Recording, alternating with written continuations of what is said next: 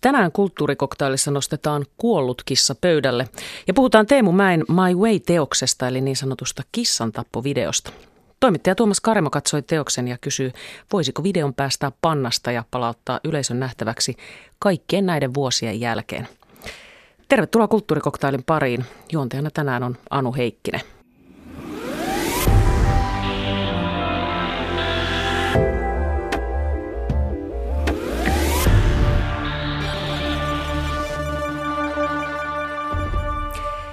Teemu Mäen videon lisäksi tarkastellaan Mika Kaurismäen Tyttökuningas elokuvan kuvia. Ja kuulette myös tarinan Vos-norsusta. Mikä se on? No, se selviää tänään myöhemmin lähetyksessä. Eilen meni taiteilijajärjestöissä työskentelevillä kahvit väärään kurkkuun. Jonni Ru- Juus, Ruus jatkaa. Joo, kyllä. Toivottavasti saavat nopeasti kurkuistensa pois.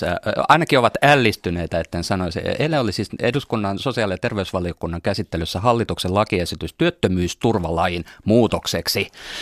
Ja se meni viuhuen tässä käsittelyssä läpi, eli toisen sanoen se tarkoittaa, että tämän lain valmistelu etenee. Ja meillä Ylelläkin tehtiin sellainen uutinen jo tästä asiasta, että keikkatyöläisen työttömyysturva tämän myötä paranisi, mutta erilaiset kulttuurialojen järjestöt on nyt hermostunut tästä lakiesityksestä ja eilen on myös perustettu tähän lakiesitykseen liittyen adressi, jossa vaaditaan, ettei itsensä työllistävien työttömyysturvaa saa heikentää. Ja hetki sitten, kun katsoin tämän adressin, on allekirjoittanut 14 tuhatta ihmistä. Ja miksi tämä asia nyt hermostuttaa kulttuurialan järjestöjä? Se liittyy siihen, että kulttuurialoilla on hyvin tavallista, että ihmiset työskentelevät erilaisten keikkapalkkioiden turvin ja toteutuessaan tämä lakiesitys tekisi tällaisista keikkatyöläisistä monessa tapauksessa yrittäjiä, mikä on kohtalo, jota he kammoaisivat. Meillä on siis puhelimessa Näyttelijäliiton toiminnanjohtaja Elina Kuusikko. Kerro, mikä teidän kannaltanne tässä hallituksen esityksessä on ongelmana? No kuvasit tuossa tuon ongelman juuri, juuri oikein, eli se, että, että ää, esimerkiksi näyttelijät keräävät elantonsa todella monenlaista pienistä lähteistä. Työsopimuksilla, työsuhteista, työkorvauksilla, apurahoista, laskuttamalla. Ää, kaikenlaiset työmuodot on otettava vastaan, jotta elanto saadaan. Ja nyt tämä, tämä lakiesitys lisää huomattavasti sitä riskiä, että heidät tulisi määritellyksi yrittäjäksi, joka poistaisi heidän mahdollisuutensa saada esimerkiksi ansiosidonnaista työttömyysturvaa, jonka he ovat työsuhteillaan keränneet. No nyt sitten maalikon kysymykset voisi olla kahdenlaisia, että no miksei ne kaikki elä niillä apurahoilla niin kuin uskotaan ja sitten toinen, että miksei nyt sitten toisaalta voisi olla yrittäjiä. No apurahoja ei todellakaan riitä kaikille ja yrittäjänä ää, ei voi tehdä kaikkia töitään ja, ja aika harva nä- taiteilija tai kulttuurialan toimija voi oikeasti perustaa yrityksen, jossa voi ruveta tekemään jotain aitoa yritystoimintaa. Että kyllä yleensä se on se, se oma, oma työ, mikä, mikä palveluna jonnekin myydään ja, ja se on hirvittävän rajallista. Ja sitten se on sellainen asia, että, että sosiaaliturvaa ei pysty keräämään pelkästään näistä keikoista, koska suurin osa työstä tehdään kuitenkin näillä työsuhteilla. Eli, eli se, että tämä järjestelmä ei nyt vieläkään ymmärrä sitä, että, että sitä sosiaaliturvaa pitäisi voida kerätä monenlaisilla eri, eri työntekemisen muodoilla. Nyt on esitetty sellaisiakin arveluita, että tämä voisi ikään kuin myöskin niin kuin estää sitä yrittäjäksi siirtymistä. Tavallaan niin kuin kynnys, kynnys tota, yrittäjäksi siirtymiseksi tulisi korkeammaksi, jos, jos tota, heti täytyy ottaa ikään kuin raskaat apparaatit, yrittäjäelämään liittyvät apparaatit käyttöön, eikä sellaista niin kuin pientä siirtymää vastaisuudessa enää olisi. Mahdollisuutta liukuvaan siirtymiseen yrittämiseen. No, tämä on varsinkin sen takia, että, että tota, nykyisellään työttömyysturvalain tulkinta on ollut hyvin vaihtelevaa ja sekavaa eri puolilla maata. Ja jos nyt sitten, kun tähän sekavaan maastoon tehdään muutoslakiin, niin on täysin ennakoimatonta, että mitä siitä seuraa. Niin ää, ei kannata ottaa sitä riskiä, että joutuu siksi yhdeksi henkilöksi, jonka, jonka kohdalla tulkinta määritellään. Niin on parempi jättää se, se ikään kuin keikka ottamatta vastaan ja, ja, ja jatkaa sitten jollain muulla tapaa. Saatika sitten se vaihtoehto, että olisi selkeää, että miten niitä pieniä keikkoja voi tehdä, jotta sitä sosiaaliturvaa ei menetä ja jotta sitä voi niistäkin kerryttää. Ja sitten mahdollisesti, jos haluaa yrittäjäksi, niin tekee sen toimenpiteen, että päättää ja ryhtyy yrittäjäksi. Lyhyt kysymys. Monia hallituksen esityksiä arvosteltu huonosta valmistelusta, niin mitä sanottavaa teillä on tämän lain valmistelusta? No tämän lain osalta ainakaan niin kuin luovien alojen ja kulttuurialojen toimijoita ei ole lainkaan kuultu. Tämä tuli aivan puskista ja vasta siinä vaiheessa, kun se oli jo eduskunnassa käsittelyssä. Eli me olemme nyt sitten äh, koittaneet saada ääntämme kuuluville siinä vaiheessa, kun se on jo myöhäistä. Että kyllä lakia valmisteltaessa olisi pitänyt järjestää tavallinen lausuntokierros, jossa olisi selvitetty niiden toimijoiden osalta asiaa ja mielipiteitä, joita se koskee. No, tämä lakiesitys oli siis eilen sosiaali- ja terveysvaliokunnan käsittelyssä ja se on menossa eduskunnan päätettäväksi jossain vaiheessa joulukuussa, mikäli se aikoo tulla toim- astua voimaan ensimmäinen päivä tammikuuta. Me elämme siis jännittäviä aikoja tämänkin asian tiimoilta. Kiitos Näyttelijäliiton toiminnanjohtaja Elina Kuusikko. Kiitoksia. Ja kiitos Jonni Ruus. Tervetuloa Tuomas Karema. Kiitos paljon. Sinä kävit katsomassa Teemu Mäen 25 vuotta sitten valmistuneen version My Way-teoksesta. Taisi olla 11 versio. Joo. tästä kohuteoksesta, niin sanotusta kissantappo-videosta ja kirjoitit siitä ja sen vastaanotosta pitkän artikkelin kulttuurikoktaili internetsivuille. Miksi ihmeessä halusit nähdä, kun kissa tapetaan? Monestakin syystä. Ensinnäkin mä halusin kirjoittaa jutun yhdestä Suomen taidehistorian ehkä pitkäkestoisimmasta sotkuista ja jos nyt voi sanoa kulttuuriskandaaleista, mä en kauhean monia näitä skandaaleiksi lueteltuja juttuja, ehkä näin skandaaleina se on vähän liian hypetetty sana, mutta joka tapauksessa mä tämän kissantappo jutun lasken kulttuuriskandaaleihin. Öö, tästä kissantappovideoon liittyvästä kohusta on kulunut noin 10 vuotta. Siitä on ollut myös toinen kohu, josta on, siitä ensimmäisestä kohusta on suunnilleen 25 vuotta. Ja mä ajattelin, että ehkä jonkunlainen uusi käsittely ja analyysi olisi paikallaan nyt tänä aikana. Ja voisi tehdä samalla jonkunlaisen ilmapiiritestin, että miten tähän aiheeseen reagoidaan tänään. Mä ehdotan siinä tekstissä, että tämän teoksen esityskielto pitäisi purkaa. Sen takia jouduin siis katsomaan sen arkistojen jossain Uumenissa – ja ehdotan myös sitä, että Kiasma ottaisi tämän kissantappovideon takaisin kokoelminsa. Ö, eli siis Kiasma on siirtänyt sen silloin edellisen kohun aikoihin arkistokäyttöön. Ei enää niin kuin Kiasman, se ei ole enää Kiasman omissa kokoelmissa. Mutta sä kysyit multa, että miksi halusin nähdä, kun kissa tapetaan, niin Rehellinen lyhyt vastaus on uteliaisuudesta. Ihan, ihan samasta syystä, jos multa kysytään, että miksi olen katsonut vaikka muutamia Isiksen telotusvideoita, niin mä oon katsonut niitä uteliaisuudesta. Ö, sitä en ala sen ihmeemmin selitellä, mutta se varsinainen pointti, se ei todellakaan ollut pointti se, että menen katsomaan kissan tappokohtauksen, tämän paljon kohutun kissan tappokohtauksen, vaan nimenomaan sen muun, mitä sen ympärillä on. Se kohtaus kestää noin kuusi sekuntia, ehkä vähän päälle, ja siinä on 90 minuuttia muuta.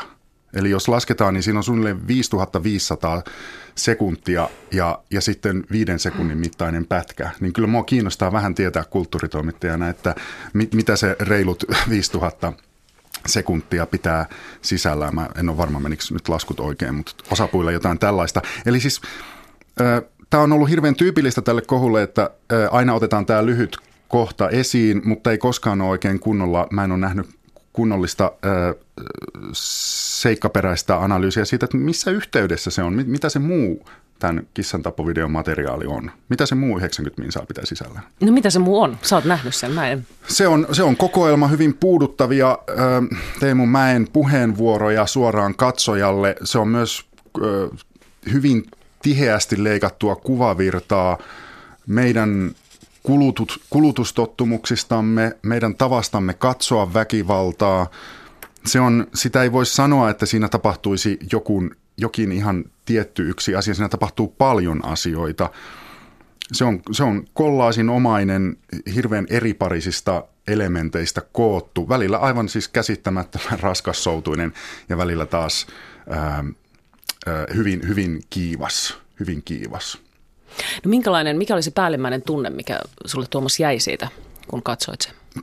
Kyllä se oli ahdistunut semmoinen, niin kuin, että joku laittaa mut seinää vasten ja pitää siis puhuttelun niin, että se ei anna mulle yhtään mahdollisuutta ikään kuin ö, omille ajatuksille ja vähän niin kuin joku to- todella ilkeä opettaja ö, ottaisi mut puhuttelun ja, ja koko ajan vaan sanoisi, että kuinka paha mä oon, eikä anna ollenkaan suuvuoroa mulle. Että se on sillä tavalla niin kuin se siinä jää happea aika vähän. Se oli, se oli niin kuin ehkä päällimmäinen, mutta mä myös mä pidin siitä hyvin paljon ja vaikka se on 80-luvun lopussa tehty, mä ajattelin, että se on varmaan tosi vanhentunut, niin ei se ollut ihan niin paljon. Että se on mun mielestä, se on hieno taideteos. Tervetuloa kriitikko Heikki Kastamaa. Kiitos. Sä olet myös aikanaan nähnyt tämän saman teoksen. En tiedä, oletko välttämättä nähnyt samaa versioita, mitä Tuomas, koska nämähän on hyvin eri mittaisia. Niin, äh, oliko sulla samanlaisia kokemuksia kuin Tuomaksella? Näistä tunnelmista? Joo, minun, minun muistikuvani ovat tosiaankin hieman vanhempia, yli, reilusti yli 20, yli 20 vuotta vanhoja, että on mahdotonta palauttaa tuota video, videota niin täysin, täysin mieleen, mutta suurin piirtein tuolla tavalla – mutta, mutta haluaisin vielä, vielä sanoa sen, että minä, minä en kokenut sitä, et, etkä varmaan sinäkään Tuomas, että se olisi niin kuin jollakin tavalla kiihottanut tai kehottanut väkivaltaan tai väkivaltaisuuteen. Hmm. Kyllä se, niin kuin, niin kuin joku totesi tuossa, että ei Teemu Mäki niin kuin hyvillään sitä koko videotakaan varmaan tehnyt, että sillä, sillä tavalla – Mä muistan sen, sen juuri tämmöisenä sarjana kuvia, joissa, joissa, joissa siis tarkasteltiin väkivaltaa hyvinkin eri, erilaisissa niin kuin, muodoissaan ja, ja ilmenemismuodoissaan. Se on tietysti se edustaa vanhaa 80-luvun loppupuolen niin sanottua scratch-videota, jossa kuvanlaatu on heikko ja innostutaan valtavasti niin kuin siitä aineistosta, jota on saatavana eri puolilta maailmaa ja sen, sen niin kuin koostamisesta ja, ja ja Teemu Mäen ehkä tämmöisiä vähän monologisia puheenvuoroja äh, tuossa mukana. Äh, itse en kokenut sitä kauhean silloin, silloin alun perin kauhean se on kyllä voimakas teos. En nyt, en nyt tiedä sillä tavalla, että mikään ehkä huippu videokokemus oli, mutta ei se mikään huonokaan video mun mielestä ole. Mikä sulla oli se päällimmäinen tunne silloin, kun sä olit nähnyt sen? arvasitko silloin, että siitä vielä niin kuin tulee niin hirveä hulavalo kuin siitä on tullut? En. Mä, mä en, en, en osannut arvo, arvo, arvata, että tällä tavalla tapahtuu. Näin, näin voin sanoa. Mikä, mitä sä silloin, kun sä näit sen, niin mit, mit, mikä sulla jäi siitä jotenkin päällimmäisenä tunteena tehdä tämmöinen kuva, kuvatulma, tämmöinen kuvavirta ja, ja niin kuin juuri nämä, siis ei tuo, tuo kissan tappaminen niin ollut siinä minusta nyt semmoinen niin kuin edes, edes semmoinen niin kuin huippu tai kiintopiste. Kyllä se, se, niin kuin se, se aihe ja, ja niin kuin se kokonaisuus ja, ja kuvien virta jäi siinä mieleen. Millä mielellä Heikki Kastemaa saat sitten myöhemmin tästä siis, anteeksi 80-luvun lopulla 90-luvun alussa tuli tämä ensimmäinen kohu, kun Teemu Mäki sai ö, oikeuden tuomion tästä eläinrääkkäyksestä. Ja sitten tämä, tämä tuli tämä toinen kohu 2004, jolloin se enemmän liittyi siihen, että, että Kiasma oli jo sitten aikaisemmin ostanut tämän teoksen ja si- siihen liittyen sitten kohuttiin, niin mit, millä mielellä saat näitä ikään kuin tämmöistä pitkää ö, kohun virtaa seurannut, jossa nyt nämä suurimmat purskahdukset on ollut nämä kaksi? No sanoisin, että ymmärrän sen, että te- Teemu Mäki tai taiteilija asetettiin syytteeseen eläinrääkkäyksestä ja, ja hyväksyn sen kyllä. Hän on, hän on saanut siitä tuomion ja, ja jota, kaikki varmaan tuomitsemme tämän teon, mutta sitä en ymmärrä, että miksi tuo teos halutaan sulkea pois yleisön nähtäviltä, julkisuudelta. Me emme voi tuomita mitään onko sitä mitään asiaa näkemättä tai kokematta sitä. Ja tämän, tämän, nyt tämän videon ongelma on ja tulee olemaan tulevaisuudessa yhä edelleen, jos sitä ei saateta yleisön julkisuuteen se, että yhä näyttää siltä, että ihmiset tuomitsevat tuon videon näkemättä sitä. Ja se on, se on minusta, se on paha asia, se on, se on, se on vakava asia, se, se, se, sille pitäisi tehdä jotain. Miksi se on niin vakava asia? Sen takia, että no, näin on vain tapana yleensä, että me, me, meidän pitää lukea tuo kirja tai nähdä elokuva tai katsella, katsella maalaukset ennen kuin me voidaan sanoa siitä, siis rehellisesti mitään. Se, siitä ei tule yhtään mitään, että me, me niin kuin kokematta, onko ne sitten, ne on oikeastaan, eikö niitä voi sanoa ennakkoluuloiksi sitten, jos, jos me tällä tavalla ruvetaan tuomitsemaan. Kyllähän näin on tehty historian aikana ennenkin ja, ja ja, mutta, mutta tämmöisessä äh, sivistysmaassa se, semmoinen, semmoinen ei, ei käy. Mä huomasin, kun mä pengoin pikkusen tota, kissan tappovideoon liittyvää mediakäsittelyä. Siitä on netissäkin luettavissa Sini Palosaaren hyvä gradu tästä aiheesta, että miten kissan tappovideota on mediassa ruodittu ja, ja minkälaisia kaikkia kansalaisliikkeitä siihen on liittynyt. Niin tota, aika vähän niitä oli niitä teoksen puolustajia tai jotka edes alkoivat sitä vähän jotenkin seikkaperäisemmin analysoida. Että niitä oli hyvin vähän ja se oli kyllä äärimmäisen aggressiivista se hyökkääminen sekä mäkeä että tätä teosta vastaan ja juurikin niin, että ää, selvästi vaikuttu, välittyi se, että sitä ei ollut nähty. Niin, ei pystytä erittelemään sitä. Ehkä, ehkä jotkut ihmiset ovat olleet, jos ovat vaikka nähneetkin, niin he ovat ehkä pystyneet erittelemään sitä, näkemään sitä, analysoimaan sitä. Mutta siis ennen kaikkea tuommoinen tun, reagoiden tunteiden, reagoiden tunteiden voimakkuus, niin semmoinen tunnevoima ja, ja semmoinen se, se, se tuota vastaanottoa nyt sitten luonnehtii. Mutta mä väittäisin, että se ei perustu niin kuin – se tekee vääryyttä tälle teokselle itselleen ja se, se ei niin kuin ota huomioon kuin sitä koko teosta ja kokonaisuutta, joka, joka minusta pitäisi ottaa, ottaa tuota myöskin arvioinnissa huomioon. Mutta huomasitko Heikki Kastenmaa sen, että ää, jonkunlaista pelkoa oli siitä, että jos sanoo kissantappovideosta tai myötämielistä, niin turpiin tulee? Kyllä, tota, mä olen itse huomannut tämmöisen vastaavan vastaavan ilmiön. Mä olen seurannut hyvinkin tarkkaan tätä jo, jo monivuotista Guggenheim-keskustelua, jossa olisi tarvittu esimerkiksi tämmöistä kuin museoväen asiantuntevaa niin kuin puheenvuoroja, tämmöisiä niin kuin asiantuntijoita he näyttävät vaikenevan. Myöskin, myöskin tässä, tässä Teemu teoksen tapauksessa taiteilijat saattavat hyvinkin vaieta sen takia, että se ei koske heidän tuotantoon, heidän, heidän ehkä niitä museoitaan, jotka mahdollisesti ostavat heidän töitään. Ja, ja kriitikotkin saattavat, ehkä se ei ole niin ajankohtainen teema, taikka kriitikko nyt on, saattaa olla sitoutunut johonkin ehkä vähän mu, muihin asioihin sillä hetkellä.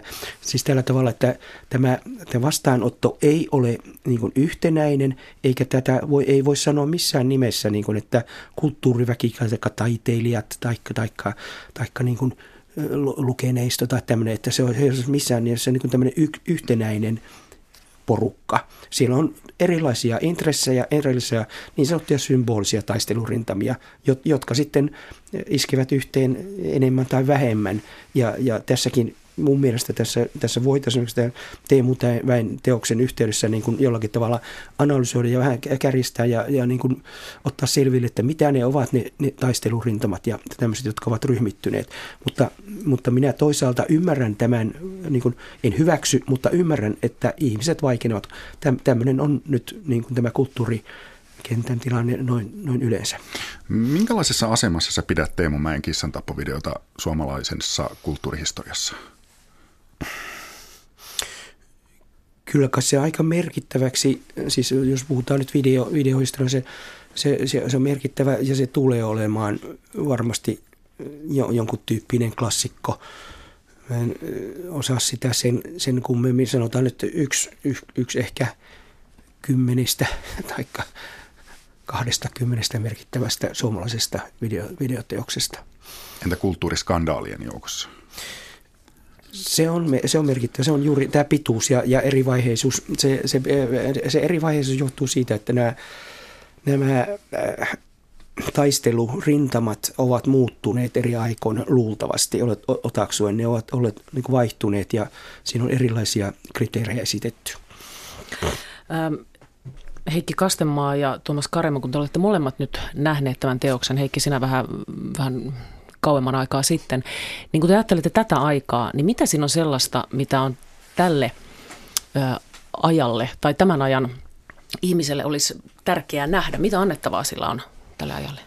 No mä, mä olen sitä ajatellut nyt tässä, mä luin tuon Tuomaksen artikkelin tuossa viikonloppuna ja miettinyt sitä, että tuon videon, jos nyt päätetään, että tuo, tuo video julkistetaan tai esitetään julkisesti, niin sillä voisi olla sanottavaa ajallemme, joka, joka on siis yhä enemmän väkivalta. Meillä on tällaista niin kuin siviiliväkivaltaa ympäri maailmaa ja, ja Suomessakin niin kuin, tämmöinen siis, siis siviili-ihmisiin ja, ja niin kuin viattomiin ihmisiin kohdistuva väkivalta, joka siis väkivaltaisuuden muodot ovat muuttuneet tässä, tässä tänä aikana ja sillä voisi olla sanottavaa tä, tällaisessa yhteydessä. Minusta se, se voisi sanoa, että se on jopa ajankohtainen. Tänään ajankohtaisempi ehkä kuin, kuin syntyaikoinaan. Niin, siinä käsitellään aika pitkälle lihansyöntiä, siihen liittyvää ongelmaa, lihansyöjän ristiriitaa tietynlaista tekopyhyyttä väkivallan katsojana. Mun mielestä lihansyönti ja väkivallan katsominen ovat aika ajankohtaisia teemoja edelleen. Että hän, hän vaan niin on siis hyvin brutaali ja suora siinä tavassaan, niin kuin, miten hän laittaa katsojan pohtimaan sitä, että mikä minua järkytti tuossa äsken näkemässä, miksi taas tämä ei tunnu niin järkyttävältä, miksi jauhelihan syöminen on hyväksyttävää, mutta taas vaikka kissan tappaminen ei. Hän, hän koko ajan esittää siinä kysymyksiä, jotka on mun mielestä ihan, ihan relevantteja tänä päivänä. Mutta tämä on mielenkiintoinen kysymys vielä se, että ää, itse olen siis, mitä Heikki, Heikki siis sä sitä mieltä kanssa, että tämä kissan tappovideo pitäisi, a, sen esityskielto pitäisi tota, purkaa ja sitten, että se pitäisi siirtää takaisin ehkä kiasman kokoelmiin. Oletko samaa mieltä kanssani? Kyllä, se jo, jollakin tavalla se pitäisi Siis mä, mä, en, mä en nyt niin halua, mä en oikeastaan tiedä sitä, että mitkä ne tekniset yksityiskohdat, mä, siis mä puolustan sitä, että yleisöllä pitää olla mahdollisuus niin kuin vahvistaa ja, ja, ja saada nähdä tämä teos. Se on niin kuin se ainoa, miten se sitten käytännössä tapahtuu, onko se jonkun näyttelyn yhteydessä, onko se jossakin koko, kokoelmassa kokoelmanäyttelyn tai jonkun teemanäyttelyn tai jonkun tämmöisen video, videotaiteen näyttelyn, mutta siis se, sen pitäisi, siis tämä, että meillä on teos jossakin niin kuin arkisto, kyllähän sinne periaatteessa sinne, sinne arkistoonkin menee, kun sanoo vaan, että, että olen tutkin tätä asiaa, mutta se, sekään ei se ole oikein niin kuin mm. julkinen teos sillä tavalla. Mä, mä kysyin tätä asiaa kansallisen audiovisuaalisen instituutin mediakasvatus- ja kuvaohjelmayksiköstä. Kuulostaa jo aika lupaavalta, eli Mekusta. Se on nykyinen siis versio tästä elokuvatarkastamosta, joka alun perin ää, laittoi tämän esityskielon tämän kissantappovideon kohdalla ää, voimaan. Ja mä kysyn, että mitä se vaatisi, että, että tämä esityskielto purettaisiin, mutta mä sain sieltä kyllä niin epäselvän vastauksen, että sitä mä en ala tässä käydä läpi, mutta ilmeisen vaikeaa se ehkä olisi. Ja, ja tota, sen ehkä voisi esittää K18 kiellon kanssa jossain museon näyttelyssä ehkä joskus. Mut jos mä saisin arvata, niin ää, ensi keväänä mä en yhtään pitäisi mahdottomana, että joskus tässä puolen vuoden aikana Kiasma ottaa sen vielä takaisin kokoelmansa. Mä oon aistimassa, että jotain niin kuin, jotain tämän, mä luulen, että jotain tämän teoksen kanssa halutaan tehdä. Että se, se ei voi jäädä ikuisesti sinne vaan arkistomöröksi. Niin, niin näitä, näitä elokuvatarkastamon päätöksiä on, on ennenkin peruttu tai muutettu ja, ja en näe siinä nyt suurtakaan ongelmaa. Mutta selvästi se siellä, kun kysyin tätä, tästä mekusta, niin se oli kyllä niin kuin todella ongelmaksi, ongelmalliseksi koettu tapaus. Musta tuntuu, että sen historian, sen paikan historiassa yksi vaikeimpia keissejä. Hyvä, kiitos paljon tästä keskustelusta. Kriitikko Heikki Kastenmaa ja toimittaja Tuomas Karema. Kiitos.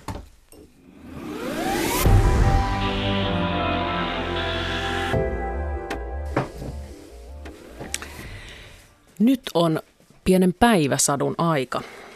Nimittäin olipa kerran norsu. Vos-niminen norsu, joka syntyi 1990-luvun alussa. Sen kyytiin pääsi osa Suomen museoista, teattereista ja orkestereista. Ja he olivat onnekkaita. Kun lama 90-luvun alussa vyöryi maahan, Vosnorsun eli valtionosuus Norsun kyytiin päässeet saivat valtiolta ja kunnilta lakisääteistä tukea, koska näin oli määrätty. Jossain vaiheessa huomattiin, että Norsun liepeillä pyöri porukkaa, orkestereita, teatteriryhmiä, museoita, jotka vimmaisesti vaativat päästä Norsun selkään. Ja koska taloudelliset ajat olivat hyvät, kyytiin voitiin ottaa joitakin onnekkaita ja Vos Norsulle antaa ravitsevia euroja. Ja pystyttiin Norsua vähän jumppaamaankin 2000-luvun lopussa ja saattaa entistä vahvempaan kuntoon, kun Voslakeja rukattiin. Mutta sitten Suomineiden lompakko alkoi tyhjätä taas eikä Vos-Norsulle löytynyt enää lisää euroja. Alkoi ankara pohdinta, että mitä Norsulle tehdään. Yritetäänkö sitä vielä jumpata – Annetaanko osan sen ruokintaan tarkoitetusta rahasta sen lähellä oleville niin sanotuille vapaille ryhmille? Entä jos kyydissä olemisesta tulisi määräaikaista? Saat ratsastaa, mutta voi olla, että joudut antamaan paikkasi jollekin toiselle. Vai pitäisikö norsu päästää kokonaan eläkkeelle ja jakaa sen ruokkimiseen tarvittavat eurot muulla tavalla? Hyvää iltapäivää satavuotisjuhlavuotta viettävän Savonlinnan orkesterin intendentti Ilkka Vesioja – Hyvää päivää. No te olette päässeet Ratsastamaan Vosnorsulla, eli kuulutte valtionosuuksien piiriin, niin mitä te tekisitte Vosnorsulle? Öö, no tällaisen pienen maakuntaorkesterin näkökulmasta tietenkin nykytilanne on meidän kannalta erinomaisen hyvä, koska se ottaa huomioon tällaiset pienet, pienet tekijät haja-asutusalueella, että, että ihan suoraan sanoen emme ole täällä hirveästi edes miettineet nyt vaihtoehtoja nykymuotoiselle norsulle. Eli teillä olisi varmaan se ensimmäinen kohta, että vähän pientä fiilausta ja jumppausta, niin se, se toimisi. No meidän kannalta joo, että tämä nykyinen valtionosuushan on meidän toiminnalle ihan, ihan elintärkeä, että se muodostaa niin suuren osan meidän kokonaisbudjetista, että ilman sitä emme tule toimeen ja tämmöisellä pienellä paikkakunnalla tietenkin ne vaihtoehdot ja mahdollisuudet nyt sitten kovin paljon sitä toimintaa ruveta muuttamaan eri muotoiseksi on aika pienet. Eli tarkoittaako se sitä, että jos te tippuisitte tämän valtionosuustuen piiristä, niin teidän toiminta lakkaisi? Kyllä, se tarkoittaisi ihan, ihan suoraan sitä. No nämä valtionosuudet on riippuvaisia myös kaupungin tuesta, että kaupungin pitää myös osallistua sitten laitoksen tukemiseen. No Savonlinnan kaupunki haluaa säästää ja ensimmäinen ehdotus oli hurja, että jopa, jopa neljännes teidän tuesta leikattaisiin, mutta nyt ilmeisesti sitä saatiin vähän painettua pienemmäksi sitä leikkaustarvetta kolmeen ja puoleen prosenttiin. Mitä se teille tarkoittaa, että kun kaupungin tuki nyt pienenee? Tai ehkä pienenee, sehän on vielä kesken. Niin, toivomme tietenkin, että sitä ei leikattaisi yhtään, mutta – kyllähän se meidän toiminta, toiminta, toiminnassa näkyy ihan väistämättä, koska muutenkin todella pienellä budjetilla erittäin kustannustehokkaasti nyt jo toimitaan. Eli, eli kun nämä on todellakin nämä tuet riippuvaisia toisistaan, niin, niin siinä on aina se riski, että se alkaa sitten jossain vaiheessa pudota myös se valtion osuus siitä. Siitä ole monta vuotta, kun meillä näin kävi, ja se, se oli jo aika raskas isku toiminnalle, että nyt ei kyllä olisi yhtään varaa menettää enää enempää, että nyt tehdään ihan, ihan niin, niin pienellä joku suinkin pystytään ja pyritään tekemään mahdollisimman monipuolisesti. Että kyllä se sitten alkaa näkyä toiminnan monipuolisuudessa ensimmäisenä, että nyt pystytään tekemään sellaisia konsertteja, joista ei saada esimerkiksi lipputuloja, kuten päiväkoti, koululaiskonsertteja, käydään palvelutaloissa, käydään laitoksissa, yrityksissä – tämmöiset palvelut ikävä kyllä joudutaan sitten ensimmäisenä karsimaan, jos, jos rahoitus kovin paljon putoaa vielä nykyisestä. Ja se olisi sääli, koska me mielellään palvelemme kaupunkilaisia niin monipuolisesti kuin mahdollista. Kulttuuripolitiikan tutkija Pauli Rautiainen väläyttää äh, kulttuurikoktailin tänä iltana tulevassa TV-haastattelussa 10 vaille 10, että maakuntien laitosten määrää voisi radikaalisti vähentää. Hän ehdottaa, että vaje paikattaisiin tällaisella kiertuetoiminnalla, niin miltä se kuulostaa teidän korviin sinne Savonlinnaan? No se kuulostaa sikäli hieman surulliselta sanoisinko, että, että tässä tietenkin nyt omakohtaisesti voin puhua vain meidän orkesterin puolesta, mutta täällä on erittäin vahva paikallinen merkitys meidän orkesterilla. Me tuossa niin kuin äsken kerroin meidän toiminnasta, niin pyritään ja myöskin tavoitetaan monipuolisesti kaupungin asukkaita ja ryhmiä. Meillä on erittäin vahvat myöskin yhteistyöverkostot moneen suuntaan täällä Savonlinnan seudulla – jotka sitten mahdollistaa myös projekteja muillekin toimijoille. Että, että mun on vaikea nähdä, että, että tällainen tuota kiertue, kiertuepohjainen toiminta pystyisi mitenkään korvaamaan ihan täysin esimerkiksi sitä työtä, mitä me nyt tässä kaupungissa tehdään. No mitä se tarkoittaisi, jos, jos spekuloidaan sillä, että jos, jos se menisi kiertuetoiminnan varaan, niin mitä se, mitä se konkreettisesti teille tarkoittaisi? Meidän orkesterille? Niin. Öö, no se tarkoittaisi varmaan sitä, että, että meidän rooli tässä kaupungissa sitten jäisi pienemmäksi, jos se tarkoittaisi sitä, että, että tämä, tämä tuota, valtionosuus muuttuisi niin, että me emme enää olisi sen piirissä, niin tietenkin tämä toiminta jäisi täysin sitten harrastajasoittajien varaan, mikä tietenkin harrastajasoittajat ovat meidän toiminnassa erittäin tärkeä voimavara, koska heistä paljolti Savonlinnan orkesteri koostuu sitä ammattiytimen ympärille, mutta, mutta että tietenkin tämä nykymuotoinen toiminta sitten muuttuisi paljon, paljon pienimuotoisemmaksi ja vaatimattomammaksi. Hyvä, kiitos Savonlinnan orkesterin intendentti Ilkka Vesioja ja hyvää satavuotisjuhlavuoden jatkoa. Kiitos paljon kulttuurikoktailin Vosnorsu, josta siis äsken tarinoin, niin se seikkailee myös Yle Areenassa ja kulttuurikoktailin Facebookissa. Siellä voit käydä kurkkaamassa muun muassa, että mitä kulttuuriministeri Stefan Wallin ja Paavo Arhimäki Vosnorsun kanssa aikanaan tekivät. Seuraavaksi kysytään, mitä kuuluu erälle niin sanotulle vapaalle ryhmälle, johon tässä on jo viitattu, sellaisen ryhmälle, joka ei ole päässyt norsun kyytiin, vaikka he ovat vimmaisesti sinne yrittäneet kiivetä. Hyvää iltapäivää Helsingin kamarikuoron taiteellinen johtaja Nils Svekendek. Svekkendik, anteeksi. Hyvää päivää. Helsingin kamarikuoro on Suomen ainoa ammattikamarikuoro ja pyrkinyt useita kertoja tuen piiriin. Ja viimeisin selitys hylkäämiselle on ollut se, että koska laki on orkesteri- ja teatterilaki, te ette täytä näitä lain ehtoja, koska olette kuoro. Miltä tämä selitys kuulostaa?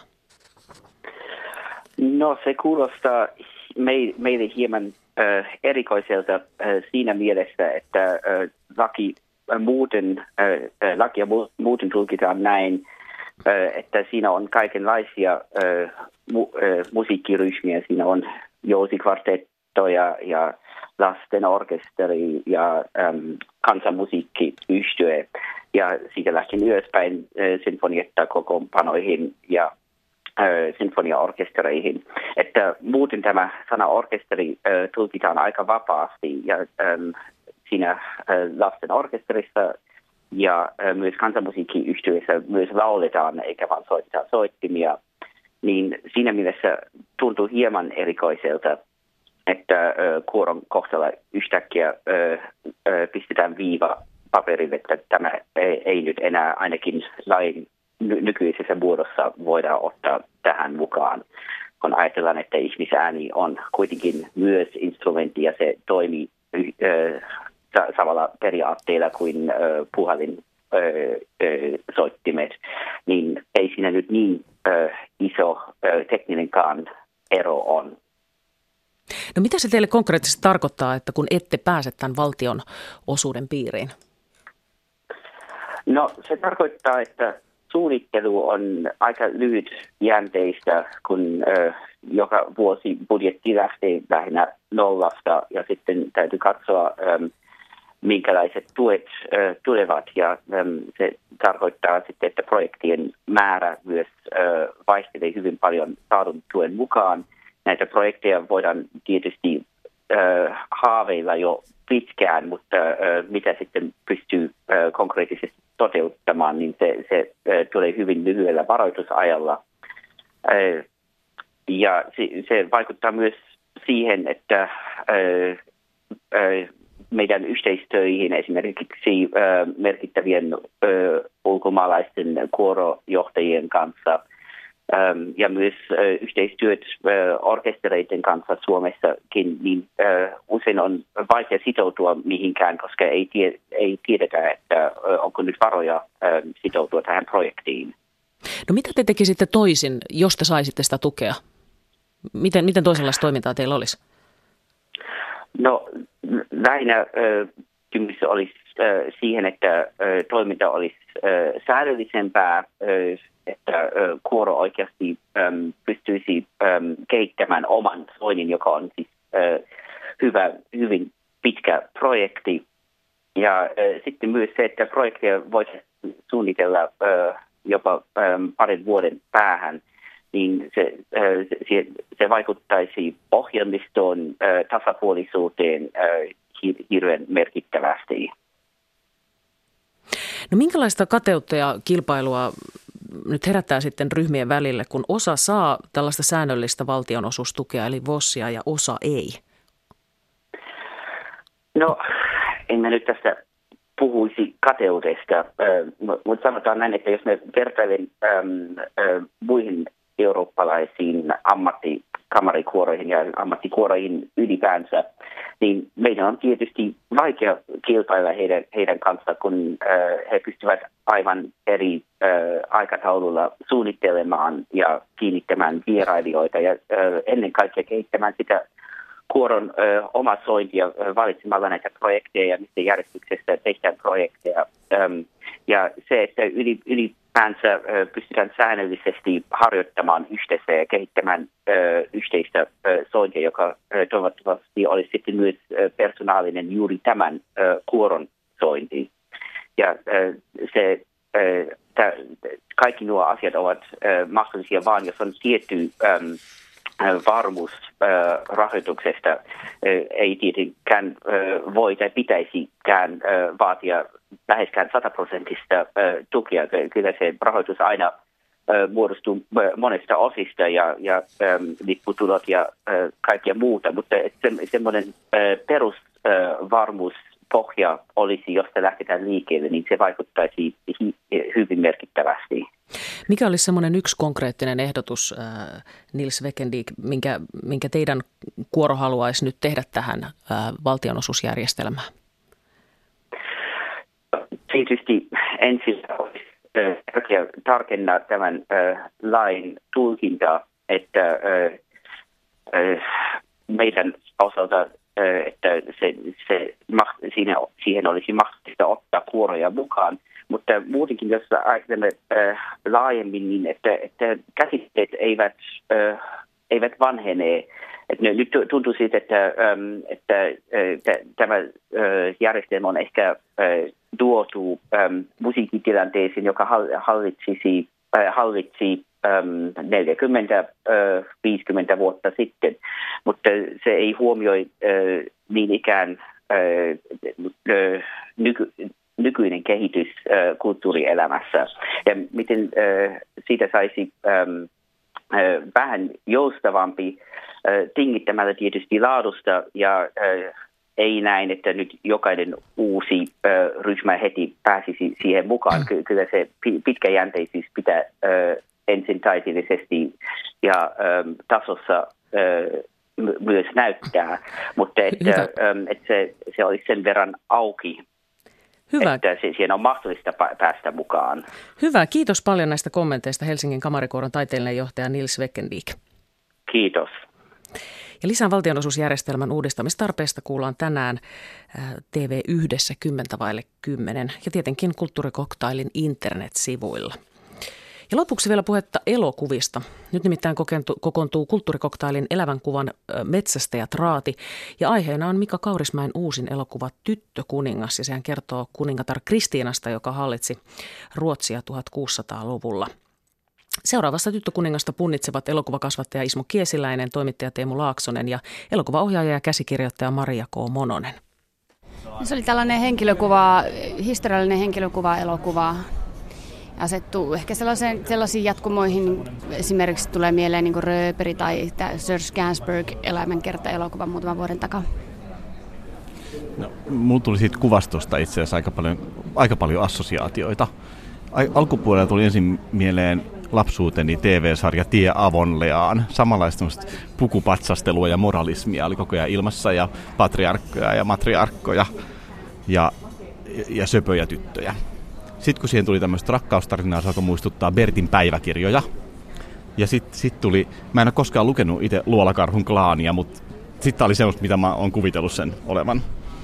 Tuli tuosta Maria K. Monosen mainitsemasta elämäkerta-genrestä mieleen Timo Koivuselon Sibelius-elokuva, jossa oli myös vähän samaa kuin tässä, että ikään kuin juostaan sellaisia huippukohtia tiivistetysti aika pitkällä historiallisella ajalla läpi, joka sitten on katsojan kannalta vähän vaikea ainakin näin itse koen, että ei pääse niin kuin tunteella siihen oikein mukaan. Jos ajattelette tämän tyttökuninkaan kuvailmaisua, onko siinä jotain sellaista oma leimaista tyyliä? No oli kyllä hirveän vaikea löytää siitä mitään kuvailmaisua tästä elokuvasta. Että se oli hirveän semmoista lattialla tavalla funktionaalista, että näytettiin ne asiat, mitä piti näyttää aika nopeassa tahdissa. Hyvin kauniisti kyllä ja huolella tehtiin tämä. Mä näin siellä tota, kyllä jotain aikakauden maalauksille ominaista niin vähän valaisua ja sellaisia niin kuin sommitelmia. Ja paljon oli käytetty lähikuvia kasvoista. Sieltä pyrittiin aina ne semmoisia tunnereaktioita poimimaan kuviin tosi huolella. Tämän on kuvannut, tämä on siis tämmöinen monikansallinen yhteistuotanto, jossa on ainakin suomalaista ja saksalaista ja kanadalaista ja ruotsalaista tekijää ja rahaa mukana. Tämän on kuvannut siis kanadalainen Guy Dufaux, joka on kuvannut muun muassa Dennis Arkandin elokuvia Montrealin Jeesusta ja tämmöisiä. Ja hän on kertonut, että on hakenut inspiraatiota tähän elokuvaan valon käytöstä esimerkiksi Fermeeriltä ja Caravaggiolta ja tämmöisiä klassisia maalareita, jotka hallitsevat valon käytön hyvin ja hän on miettinyt sitä, että, että päivänvalon pitää tulla ikkunoista sisään ja sisällä on lähinnä kynttilän valoa, koska ollaan 1600-luvulla ja näin tässä tosiaan olikin. Joo, 1600-lukuahan leimasi se myös, että silloin tämä elokuvassakin vilahtanut tämä uskonpuhdistuksen aiheuttama tämä teologinen skisma Euroopassa, niin sehän myös näkyy taidegenreissä, että, että tämmöinen niin protestanttinen kuvataide oli hyvin erilaista kuin se, mikä lähti siitä vastauskonpuhdistuksesta, katolista vastauskonpuhdistuksesta, josta sitten syntyi barokki. Mutta ehkä niin kuin tätä, tätä kahteen jakoa mä en nähnyt tässä. Tämä on siis epokki-elokuva, eli, eli sijoittuu historialliseen aikaan 1600-luvulle Ruotsiin ja, ja kertoo kuningatar Kristiinasta, eli Kustaa toinen Adolfin tyttärestä, eh, joka kasvatettiin kuin poika, jotta hän voisi sitten ottaa, ottaa tuon valtaistuimen haltuun. Onko tästä tyttökuninkaasta löydettävissä sellaista syytä, että miksi se on pitänyt tehdä juuri nyt 2015? Ismo Kiesiläinen pyörittää päätään. Hän ei osaa vastata. Osaako Maria K. Mononen? Ehkä tässä on tota, yksi, yksi ainakin, että se on niin nykyajassa, varmaan pidetään kiehtovana hahmona sellaista jollain lailla androgyyniä hahmoa, kun nykyään niin kuin pinnalla ajatella ja niin kuin te- teoretisoida esimerkiksi tällaista sukupuolineutraalia tai sukupuolisensitiivistä kasvatusta ja sitten se, että, että historiassa on tällainen henkilö, joka on tyttö, mutta on kasvatettu pojaksi, niin se, se nähdään kiehtovana sitten. Elokuvakasvattaja Ismo Kiesiläinen ja elokuvaohjaaja ja käsikirjoittaja Maria K. Mononen metsästämme eläviä kuvia. Mihin kuvaan mielestäsi Mika Kaurismäen tyttökuningas tiivistyy? Tässä oli niin kuin eräänlainen näkökulma tässä elokuvassa tämä René Descartesin filosofia, joka oli tärkeä tälle Kristiinalle. Ja mulle keskeinen avainkohtaus oli se, kun tämä filosofi esittelee Kristiinan läsnä ollessa tai Kristiinan pyytämänä hovin miehille tällaisen uuden löydöksensä, jossa hän väittää löytäneensä sen osan ihmisen aivoista, jossa sielu ja ruumis kohtaavat ja se on käpyrauhanen ja siellä syntyvät tunteet. Tässä tilaisuudessa hän niin kuin ruumiilta avaa aivot ja löytää sieltä sitten sen käpyrauhasen ja nostaa sen sieltä kaikkien esiin. Ja siinä oli vähän huumoria siinä kohtauksessa, koska osa näistä ihmisistä ei kestänyt katella näitä aivojen avaamista. Ja sitä ei myöskään kiinnostavalla tavalla sitten tietenkään voitu näyttää kokonaan myöskään katsojalle, niin sitten se tuli hauskasti ja elokuvallisesti ilmi tälle reaktioiden kautta sitten se, mitä siellä tapahtui. Se oli munkin mielestä kiehtova kohta just sen takia, että siihen asti ja sen jälkeen kuvakerronta oli hyvin, hyvin, hyvin funktionaalista. Näytettiin aina juuri sitä, mitä tapahtuu, juuri niitä tunteita, jotka halutaan katsojalle näyttää. Ja tässä kohtaa, kun elokuvan tekijä ei voinut näyttää lähikuvassa sitä pään avaamista, niin hän joutui ratkaisemaan se jollain muulla tavalla. Ja se elokuvakerronta jouduttiin hajottamaan ikään kuin epätarkemmaksi. Ja siinä syntyi paljon enemmän tilaa yhtäkkiä siihen elokuvaan katsoja ajatuksille. Ja se oli, se oli, mä tykkäsin siitä kohdasta just, just sen takia.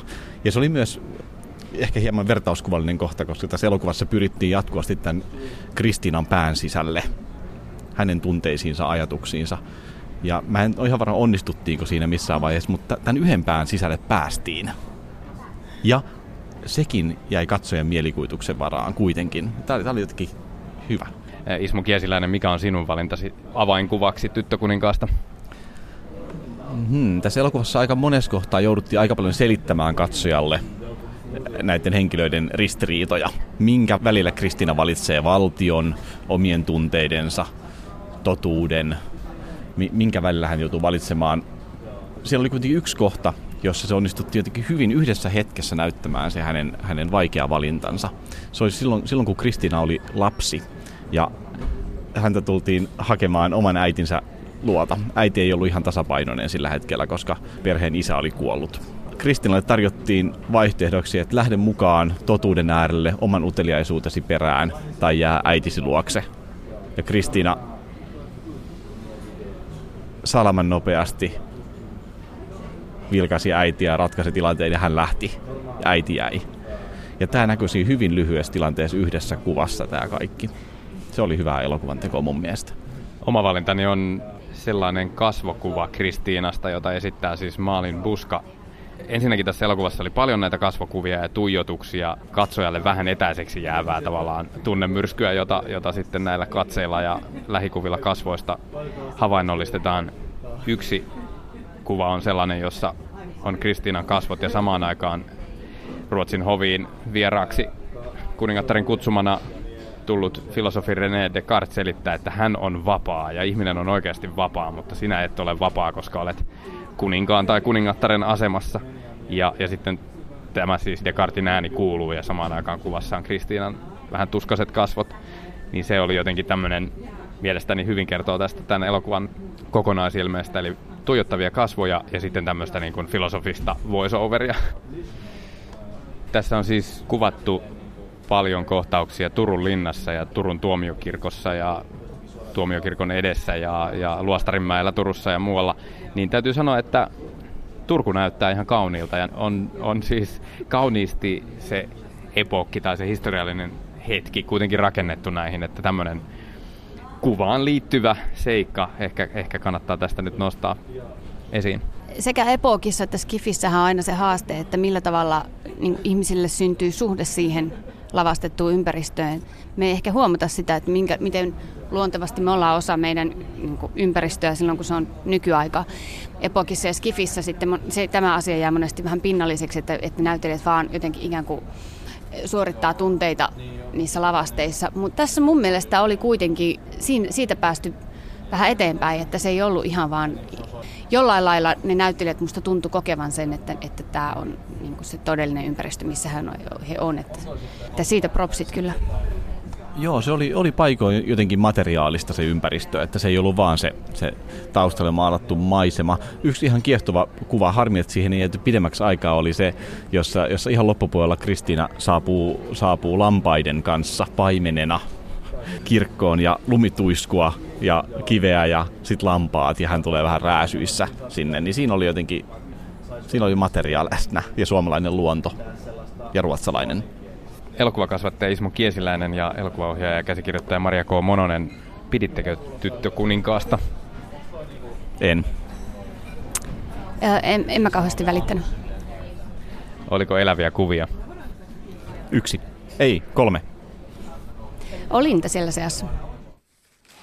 Näin sanoi siis elokuvaohjaaja ja käsikirjoittaja Maria K. Mononen ja hän oli siis Teemu Laaksosen ja elokuvakasvattaja Ismo Kiesiläisen kanssa puhumassa Mika Kaurismäen tyttökuningas elokuvasta. Tämänpäiväinen kulttuurikoktaililähetys alkaa olla lähes tässä, mutta kerrotaan vielä huomisesta kultakuumeen lähetyksestä, joka on siis Laura Satimuksen juontama. Et siellä on vieraana näyttelijä Joel Mäkinen, nimittäin hän on säveltänyt – ensi sunnuntaina mm, TV1 alkavan Hertta Kuusista kertovan Punaisen kolmion draamasarjaan musiikin. Ja, ja, mutta hän on myös näyttelijä ja tästä kiehtovasta kombinaatiosta sitten puhutaan huomenna. Ja myös kuullaan runoilija Aulikki Oksasen ajatuksessa. Hän nimittäin lausui runoja kellaristudiossa ilman yleisöä, miten, miten, miltä se tuntui. Ja on myös Puolassa järjestettävästä harvinaislaatuista Jats-festivaalista huomenna asiaa. Kiitos ja moi.